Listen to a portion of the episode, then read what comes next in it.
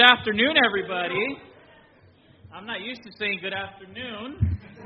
It's been a while since we met in the afternoon. Uh, now, if you don't know me, my name is Sergio Arguello, and my beautiful wife, Kristen, is in the front. Uh, we lead the Riverside Church, uh, and we've been married about 24 years, almost 24 years now. Uh, it's been a while, uh, but it seems like yesterday because uh, my wife is so awesome. Probably to her, it seems like 50 years, uh, but uh, not to me. It's it's a joy being with you. It's an honor being here with you. And uh, I know that Jake and Scott asked me to come on out uh, and preach to you guys so that you would appreciate them more. Uh, you know, they said, let's set the bar low here, and then they'll be like, yeah, we really love Jake and Scott. Uh, but I'm here for that. Now, I do want to say, I want to correct Aaron a little bit because he came up and he started saying, you know what, there's a lot of good foods and that we could be filled with when we're hungry. And he mentioned sushi. Uh, what else did you mention? Barbecue. All sorts of stuff. But, bro, you forgot the most important food of all is tacos. You got, you got a lot to learn, Aaron. We're going to help you. now, uh, Scott did ask me to uh, fill you in on the Peace Walk. You guys know what the Peace Walk is? Uh, we have our third annual Peace Walk going on this year on May 19th, and it's going to be at North Park Elementary School. And I'll tell you a little bit about North Park in just a second. Uh, but last year we raised about $25,000 through the Peace Walk for Special Missions contribution. Amen. And many, many years ago, probably decades ago, we used to have something called the human race. Uh, if you've been a Christian that long, you probably remember that. And the ministry that I was a part of, uh, there was about 900 disciples in the region that we were a part of. Uh, we were able to raise $400,000 uh, from the Peace Walk alone. We raised over a million dollars for special missions contribution, uh, almost a thousand of us. And uh, we could do amazing things by asking for money outside of the church. You know, it's great to be able to get money from disciples, from our tax refunds, from raising funds, all other sorts of ways. But when we have a vehicle like the Peace Walk to be able to raise money through, let's take full advantage of it. And so I want to encourage you on May 19th to come on out to uh, San Bernardino and participate in that. You should be able to have all the all the handouts that were given. You have a, a script uh, to be able to read your friends and relatives, whoever you want to ask, maybe your boss. Sometimes jobs offer matching funds. How many of your jobs offer matching funds for uh, for contributions? Okay, if they do, what you could do is you could donate the money you're going to give for special missions to the Peace Walk and say, "Will you match my funds?" Now you just doubled your special missions contribution. That makes sense? We could do we could be creative in how we raise money for God. And there's people that are hungering to find ways to be able to donate their money uh, to good causes. So the Peace Walk, make sure you have all the all, all the um, you know all the material for that. Get it from Scott or get it from uh, Jake. It's going to be a great, great time. If you need more materials, just ask them and they'll be able to give that to you. We want to be able to blow out our special with that uh, to where in a couple of years, all of our missions money could come from the Peace Walk. I think that would be incredible. Uh, now, uh, this past week, I do want to share a little bit about North Park Elementary. North Park Elementary School last year on May 10th, uh, there, I'm sorry, April 10th, uh, there was a shooting that took the lives uh, of two two individuals, a teacher uh, and, uh, and a little boy named Jonathan. The teacher's name was Karen Smith, and the boy's name was Jonathan. There was also another boy named Nolan uh, that was shot, and he lived. Um, and we were able to, as a staff, come together uh, in, the Inland Empire region and plan a candlelight vigil uh, for the very next day. We have uh, we have one of the sisters who's a principal at one of the middle schools, and she was able to contact some of the you know some of the important people in the school district and we have been doing projects every year uh, for Martin Luther King Day uh, with the San Bernardino Unified School District. So when we offered up to have a candlelight vigil, they responded immediately. And I think God has opened up some great doors there to where we showed up and were able to put together uh, uh this candlelight vigil, not only in English but also in Spanish. I was able to do the Spanish portion. Steve Lounsbury did the English portion. We had 2,500 people show up and it, it was an incredible time. It was on the news. People were, you know, people felt loved, people felt cared for, uh, but it gave them a chance to grieve. It gave them an opportunity to be able to fellowship with disciples as well. We had disciples there praying for them.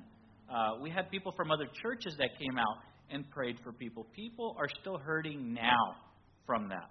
And this year, as they decided they wanted to have a one year anniversary memorial service, uh, they, they called Rich Rusager and myself, and they said, Will you please help us plan this? And so we got together and we were able to plan something strictly for the district and uh, for the families of the San Bernardino Unified. And uh, you know the the uh, the service was amazing. It was a great opportunity to be able to reach out uh, to the people that were there. And Karen's sons um, got up on the stage, and one of her sons did uh, a song. He performed the song that he wrote for her. Just very moving, heartbreaking song. I don't know if you got to watch it on the news, but they played it on the news. And uh, you know, after the service, obviously he's he's still very shaken up, very hurt. We were able to have a great conversation, and you know, after having a conversation, talking to him about God and the hope that God has for him and his life, he said, "I want I want to be part of your church." And so he's going to be coming out to church with us, which is which is awesome. And uh, you know, the chief of police, also from the San Bernardino Unified, said, "I, I want to know what you guys are all about. Uh, can we have lunch together?" And God is opening up some doors there to not just help uh, meet the needs of the people emotionally, but I think some doors are being opened to be able to meet the needs of the people spiritually.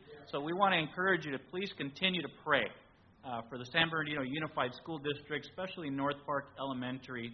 Uh, they're, they're suffering a whole heck of a lot. Every day that they go in there, they remembered what happened a year ago. Not just the teachers, but also the students as well. Uh, let's go ahead and start with the word of prayer, and then we'll go ahead and kick off with our sermon. Dear Heavenly Father, we want to thank you so much uh, just for the love that you've shown us.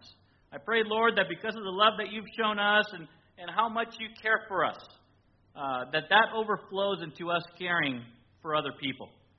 Help us to care deeply, Lord, for the brothers and sisters in the Middle East. I know that terrible things are going on in Syria and in other Middle Eastern countries uh, where people are just suffering. They want to get to know you, God. They, they don't have an explanation for stuff that happens in their life, for the, uh, for the suffering that they're going through. God, open up their eyes spiritually. I pray, Lord, that they reach out to you and that as disciples, we could really care enough about people that are far away to be able to sacrifice, to give uh, in a sacrificial way, to be able to raise funds in any way that we can uh, to help our future brothers and sisters. Uh, we, we pray, Lord, for uh, the people in San Bernardino that are, that are suffering as well, that are, that are grieving still after a year uh, with the loss of their teacher, for, for some, their mother, uh, for others, their son, uh, for uh, the fear that the kids and the, and the teachers and the staff feel going into school day in and day out, you know, if this could happen again.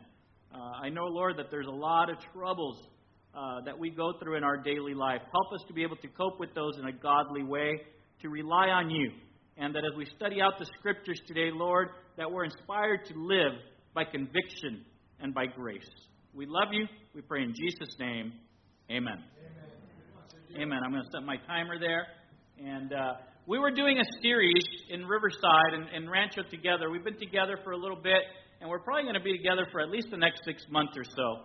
Uh, but we put together a series based on the book of First Corinthians, and we titled the series This Is Us, like the TV show.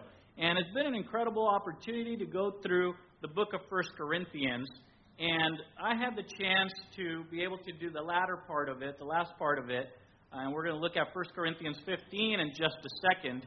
Uh, but before uh, I preached this message about five or six weeks ago, um, I had I had the honor to uh, go on a trip to Ensenada, Mexico, Tijuana, Mexico, um, and uh, Tecate, uh, Mexico, to put together a men's retreat uh, for the three churches that are there. And it was an awesome time. You could see all the men here. There was probably about 70 men all together. And when we went there, I was told, you know, it's going to be a little chilly, and, and Riverside had been about 85, 90 degrees. And I'm like, okay, I'll take you know I'll take a sweatshirt and I'll make sure I take a sleeping bag. And we got there, and at night it was below freezing. And they said, Yeah, you're going to be in a cabin, but they didn't really tell me the type of cabin it was going to be. It was made of slats of wood, and there was just air in between the slats. And, you know, the air would go through, and it, it was freezing cold. Uh, I was wearing jeans. I wore sweats over my jeans. I kept my shoes on. Uh, I borrowed somebody's jacket, somebody's beanie, and uh, I put my hoodie over everything else. And I was still cold. My hands were frozen. Uh, this is me right there in the middle. On the left is Rick Garcia.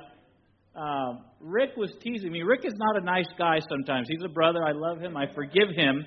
Uh, but he said I look like the Expedia garden gnome from uh, from the Amazing Race.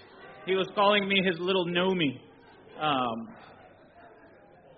I was not encouraged by that. I know you may think it's funny, but uh, I'm traumatized by it.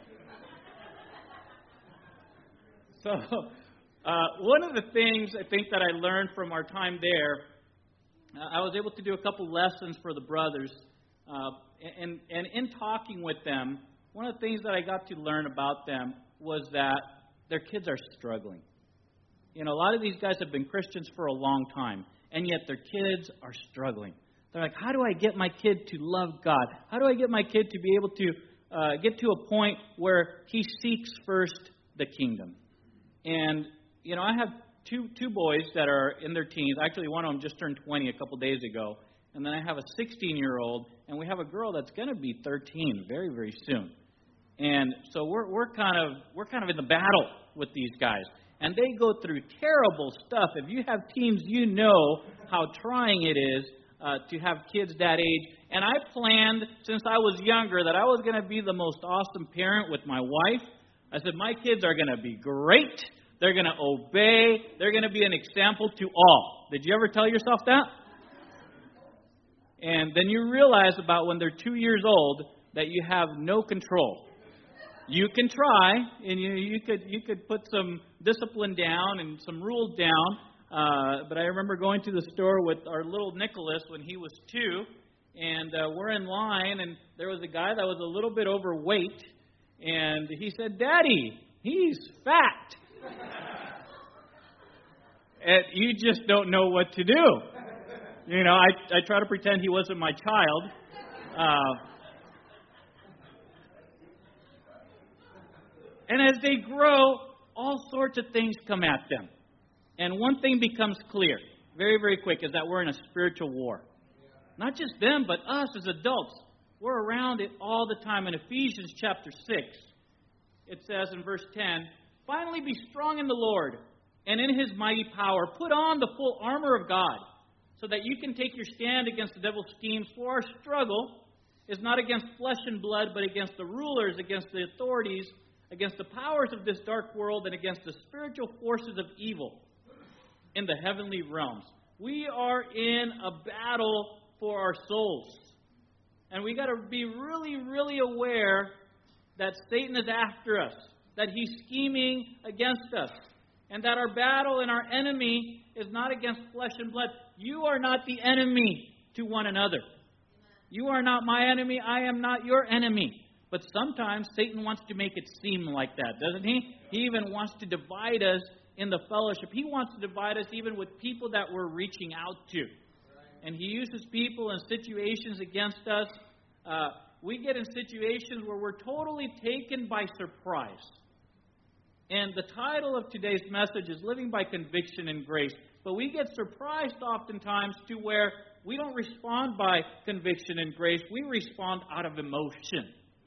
Uh, just recently, our 20 year old, he's a pizza delivery guy for Pizza Hut, and he's making a delivery, and he, you know he's a he's a loving guy, he's a happy guy, he's a joker, but he's a big boy. You know, he's about five nine, five ten, about 230 pounds, and a very muscular athlete. And he's coming out uh, from delivering a pizza, and an adult, grown adult, 30 something years old, comes up to him and says, "Give me your money." And he thought, "Oh, this guy's joking, you know, ha ha, funny." And he kept walking, and the guy came behind him and just sucker punched him on the side of the face. And life does that to us sometimes, doesn't it? We get sucker punched. We're like, whoa, what just happened? And our response to that could be conviction and grace, or it could be emotion. And let's just say his response was an emotional one. Uh, you know, the, the, the, robber did not fare very well uh, against against little Nicholas or little big Nicholas.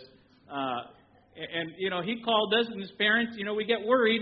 He said, Mom, Dad, somebody tried to rob me. And when you get that call, your heart just kind of sinks as a parent. Oh my gosh, are you okay? Are you are you in the hospital? What's going on? No, I got punched in the face and, and I'm good. I just got a little bruise. And, and that's about all he told us. And, you know, little by little, the story started coming out because he didn't want to really scare us. Uh, but, you know, he, he lost his temper and ended up beating the guy up and left the guy bleeding on the floor and went and called the police. And, you know, the guy was gone by then. And I was like, son, but you know, you know how to wrestle. You know how to get people in a hold. And I said, maybe you could have held them or put them to sleep till the police came, you know, and held them in your arms. I said, why did you do that? He said, it just, you know, my emotions got the best of me. And, you know, in the family of God, and even for those that, you know, if you're visiting today or you, you want to start getting close to God, you may be studying the Bible. We can face so many situations that kind of sucker punches that take us by surprise. And they draw us away from conviction. They draw us away from living a life based on grace. We see stuff on the news, we see stuff on Facebook, whether it's immigration issues or, or, or gun control issues or uh, you know issues related to homosexuality or transgender, premarital sex, sexting, marijuana, you know all sorts of different things that are going on. We even get, you know, we could even get taken advantage of by Satan, sucker punched by him, and we get into uh, political arguments on Facebook. You guys ever do that? I know most of you don't. Probably none of you here do. Uh, but I do know some people that do. Uh, you know, just a lot of stuff goes on. We're, we're exposed to this on a constant basis. And in 1 Corinthians 15, you know, the church is not much different. They're going through a lot of different trials. They're going through a lot of, uh, they're being exposed to a lot of worldly temptations, and it could cost, you know, it could have cost the Christians back then to feel like throwing the towel in or maybe giving in. And there was a teaching, uh, you know, Gnosticism that was very popular in the day, and we're going to look at that just a little bit after we read the scripture. But please read with me here in 1 Corinthians chapter 15, verses 1 through 11. You guys there? Actually, one, we're going to read 1 through 8 first. We're going to talk about having spiritual or scriptural conviction first. It says, Now, brothers and sisters, I want to remind you of the gospel I preached to you, which you received, on which you have taken your stand. By this gospel you are saved, if you hold firmly to the word I preached to you. Otherwise, you have believed in vain. For what I received, I passed on to you as of first importance that Christ died for our sins, according to what? The Scriptures. You see that? That's the second time he mentions it. And then he says, I want to remind you of this that he was buried, that he was raised on the third day, according to who? Or to what? The Scriptures.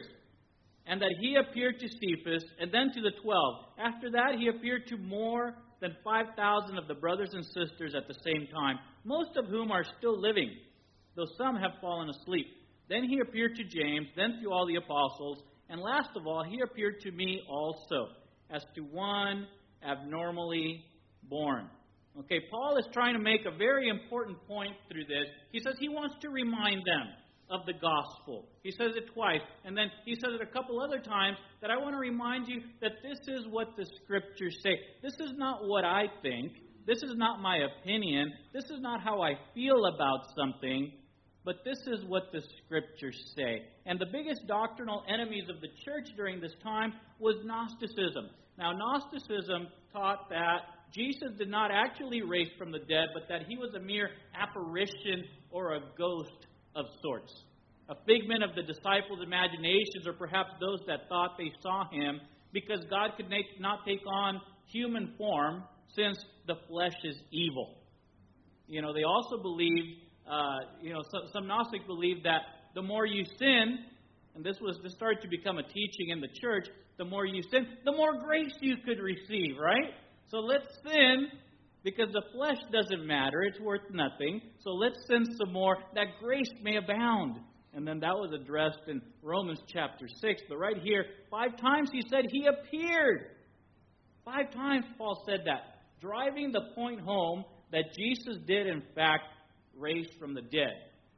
And, you know, one of the other issues for the church was that they were feeling discouraged by the worldliness around them, by the attacks of Satan, by the attacks of the world on them, by the attacks of false teaching.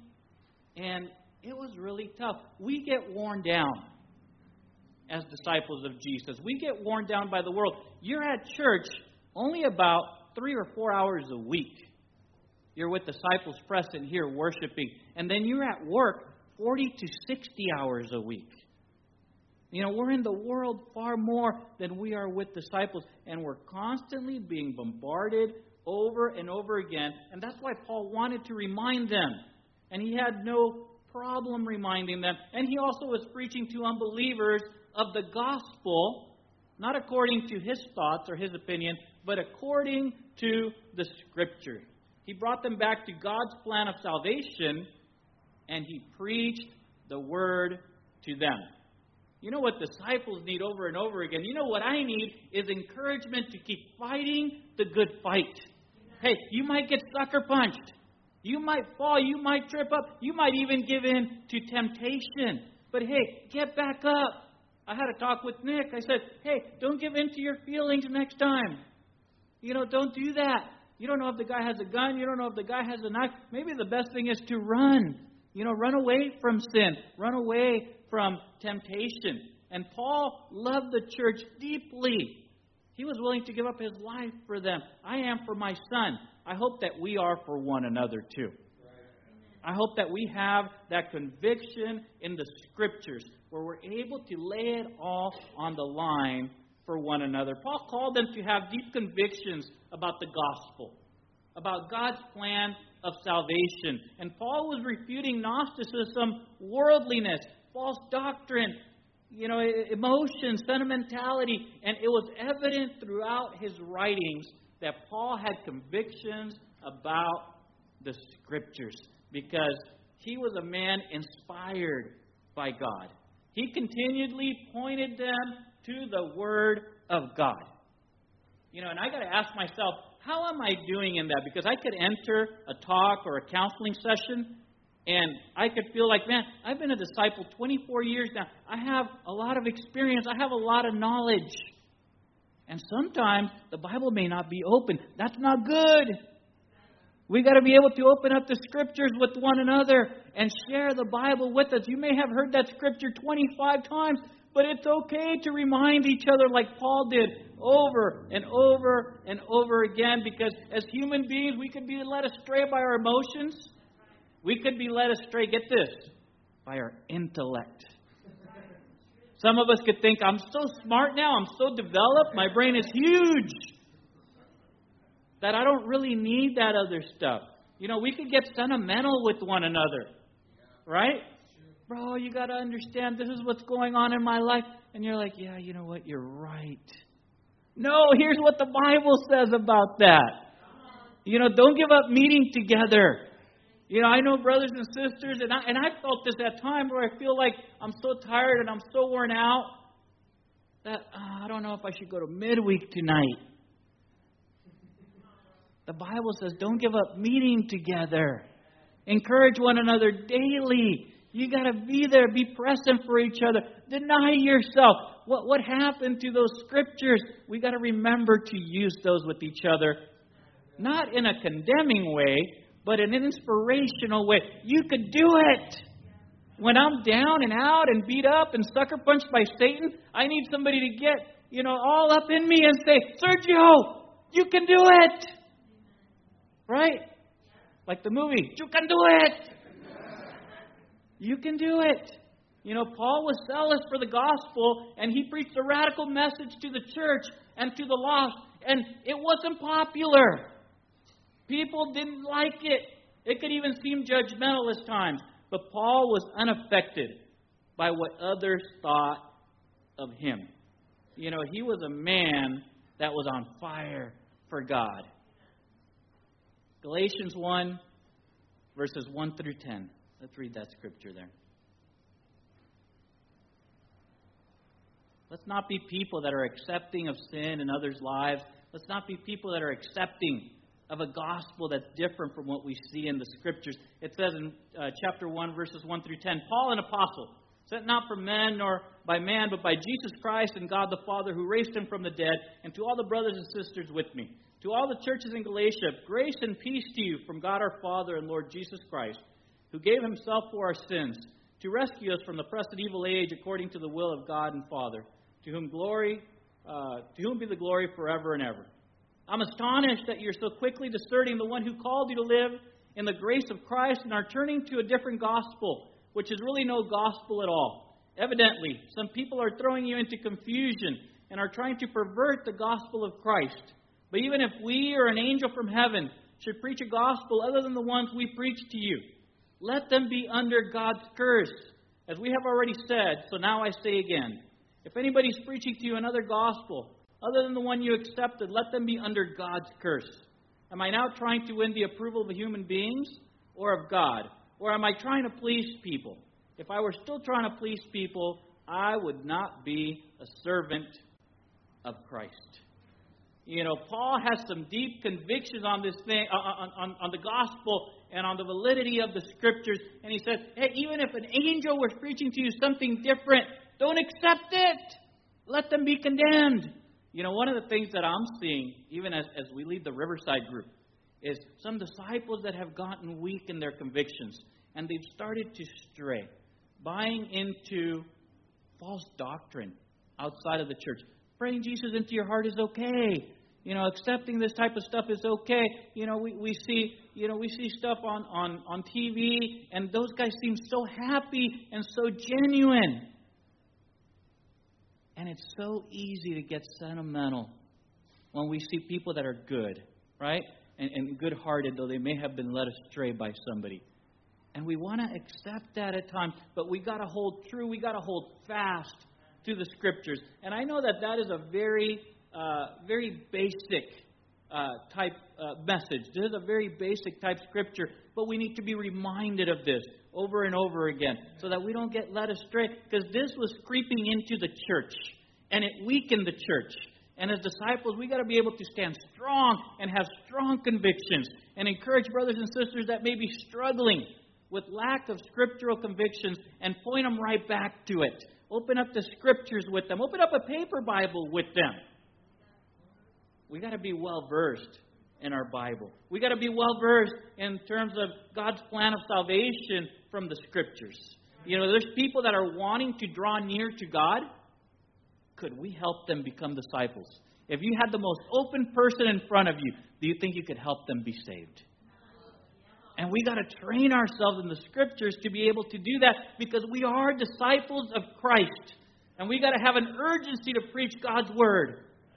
We got to be we got to have the urgency to preach the gospel as Paul did. We got to have a deep seal, and if we don't have it right now, we got to start doing so. Amen.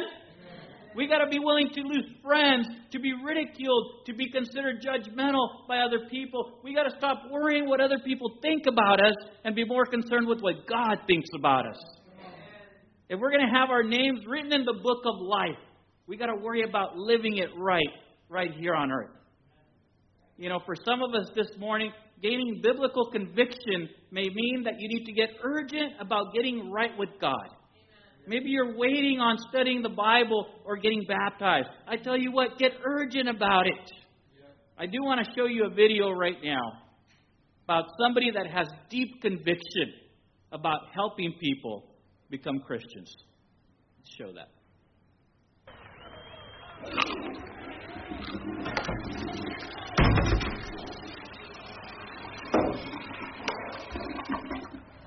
I'm a little concerned right now about your salvation and stuff.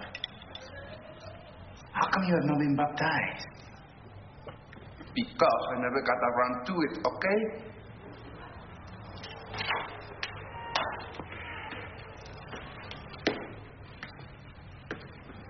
I don't know why you always have to be judging me. Because I only believe in science. But tonight, we are going up against Satan's caveman. And I just thought it would be a good idea if you. Felicidades.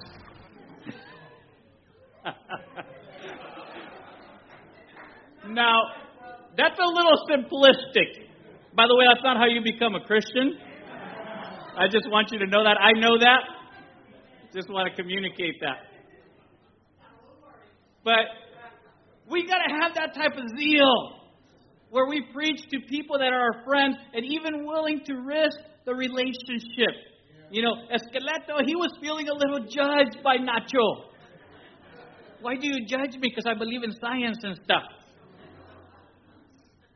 You know, he hadn't got around to thinking about his relationship with God. Well, Nacho was putting a little pressure on him.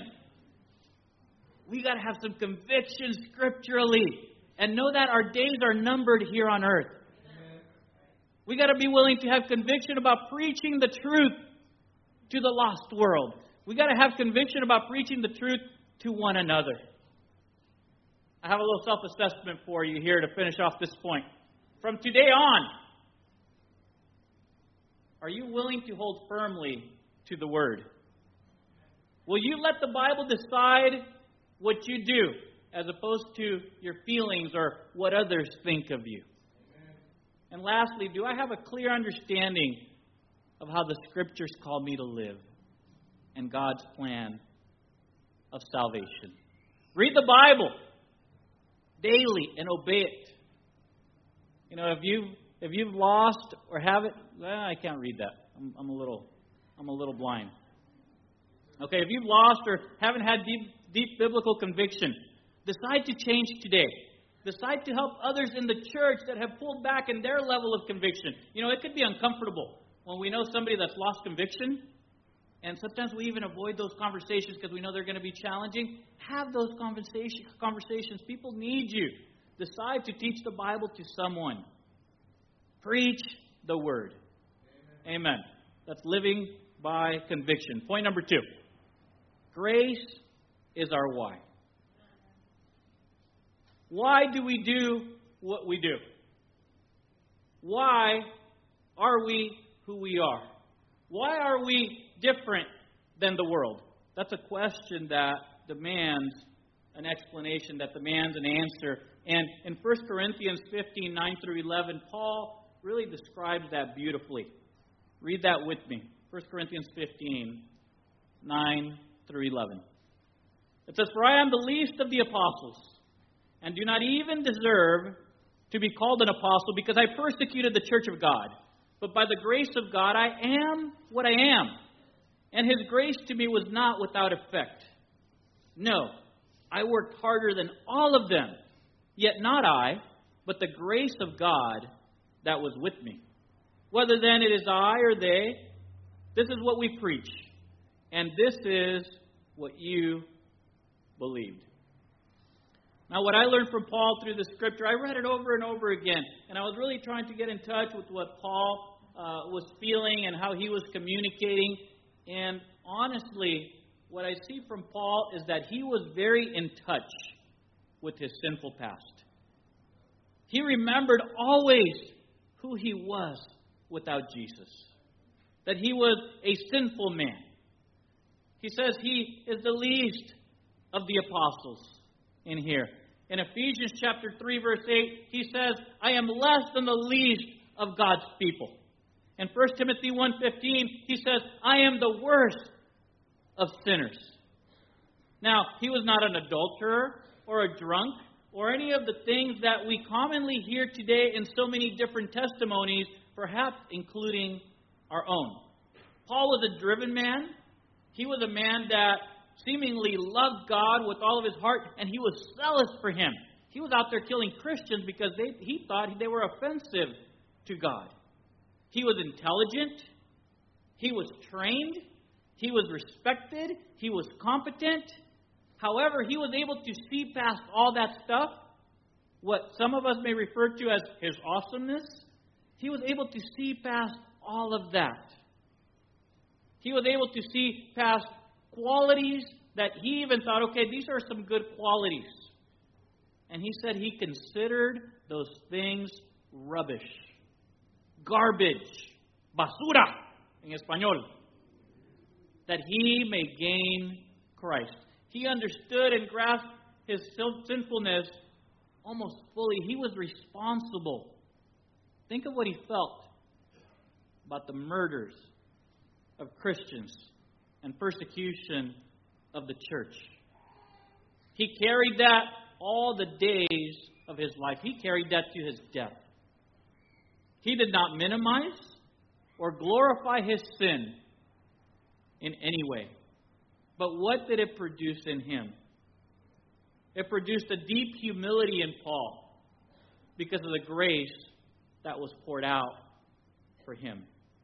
You know, it produced in him a deep gratitude for what God had done in his life. It produced in him fruitful labor that led him to work harder than anybody else. It gave him an understanding and it gave him a drive that no other person had.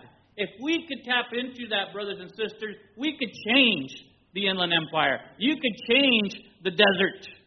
We could change this world for God. I want us to watch a video that illustrates this point very, very clearly. Let's go to that. How do I know? A lot of people, when they think of the phrase, how do I know, they always want to put the what behind it. How do I know what I'm supposed to do? The, the question that you really should ask is, how do I know why I'm here? Because when you know your why, your what becomes more clear and more impactful. If you know, like for instance, um, people know that I do comedy, but that's what I do. My why is to inspire people to walk in purpose. So I can do comedy, I can write books, I can be in a movie because all of it is motivated by my why. In fact, I have a new, uh, a new web series out called Michael Jr. Break Time. Uh, we probably just did the sixth episode. It's on YouTube. So every single Wednesday at 3 o'clock, we drop a new episode on YouTube of Michael Jr. Break Time.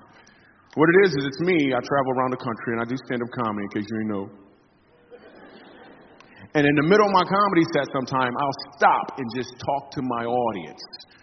And we've been filming this, and it's, you know, it's, it's pretty cool. So we're in Winston Salem. I'm gonna show you a clip from Winston Salem, and I'm just talking to this guy in the audience, and he tells me that he's a uh, a musical instructor at a school. So I was like, all right, you're a musical instructor. You know, can you sing? Let me hear you sing a song. So this is what happened at the last episode of Michael Jr.'s Break Time. Check it.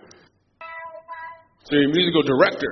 Yes, sir. All right, so um, let me get a couple. Let me get a couple bars of like uh, Amazing Grace. Can you do the first part of that? Go ahead. Amazing grace, how sweet the sound that saved a wretch like me. Wow. That bro could sing. You know what I'm saying? All right, all right. Um, now, once you give me the version, is if uh, your uncle just got out of jail, you got shot in the back when you was a kid. I'm just saying, let me see the hood version real quick. If you know which version I'm talking about, just see if that exists. Let me see what you got.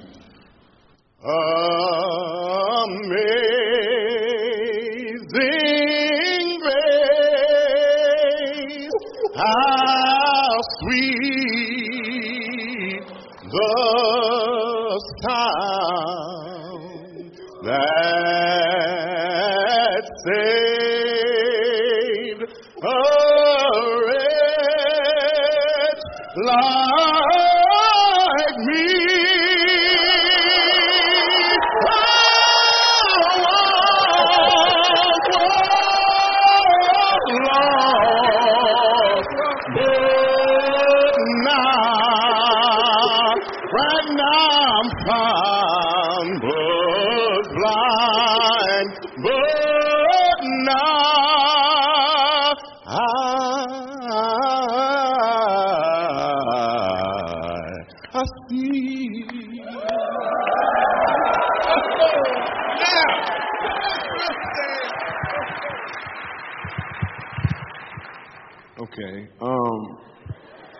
here's what I want you to catch. The first time I asked him to sing, he knew what he was doing. The second time, he knew why he was doing it. When you know your why, your what becomes more impactful because you're walking towards or in your purpose. Amen. You know, I was so inspired by that video the first time I watched it about a year ago. I've watched that video probably about 20 times. And it inspires me. It helps me. And as I read the scripture and I, and I see what Paul is saying, it really makes sense to me. It really resonates with me. And I go back and think about my life and what God has done for me and the grace that He's poured out on me. That grace has got to become my why of why I do everything I do.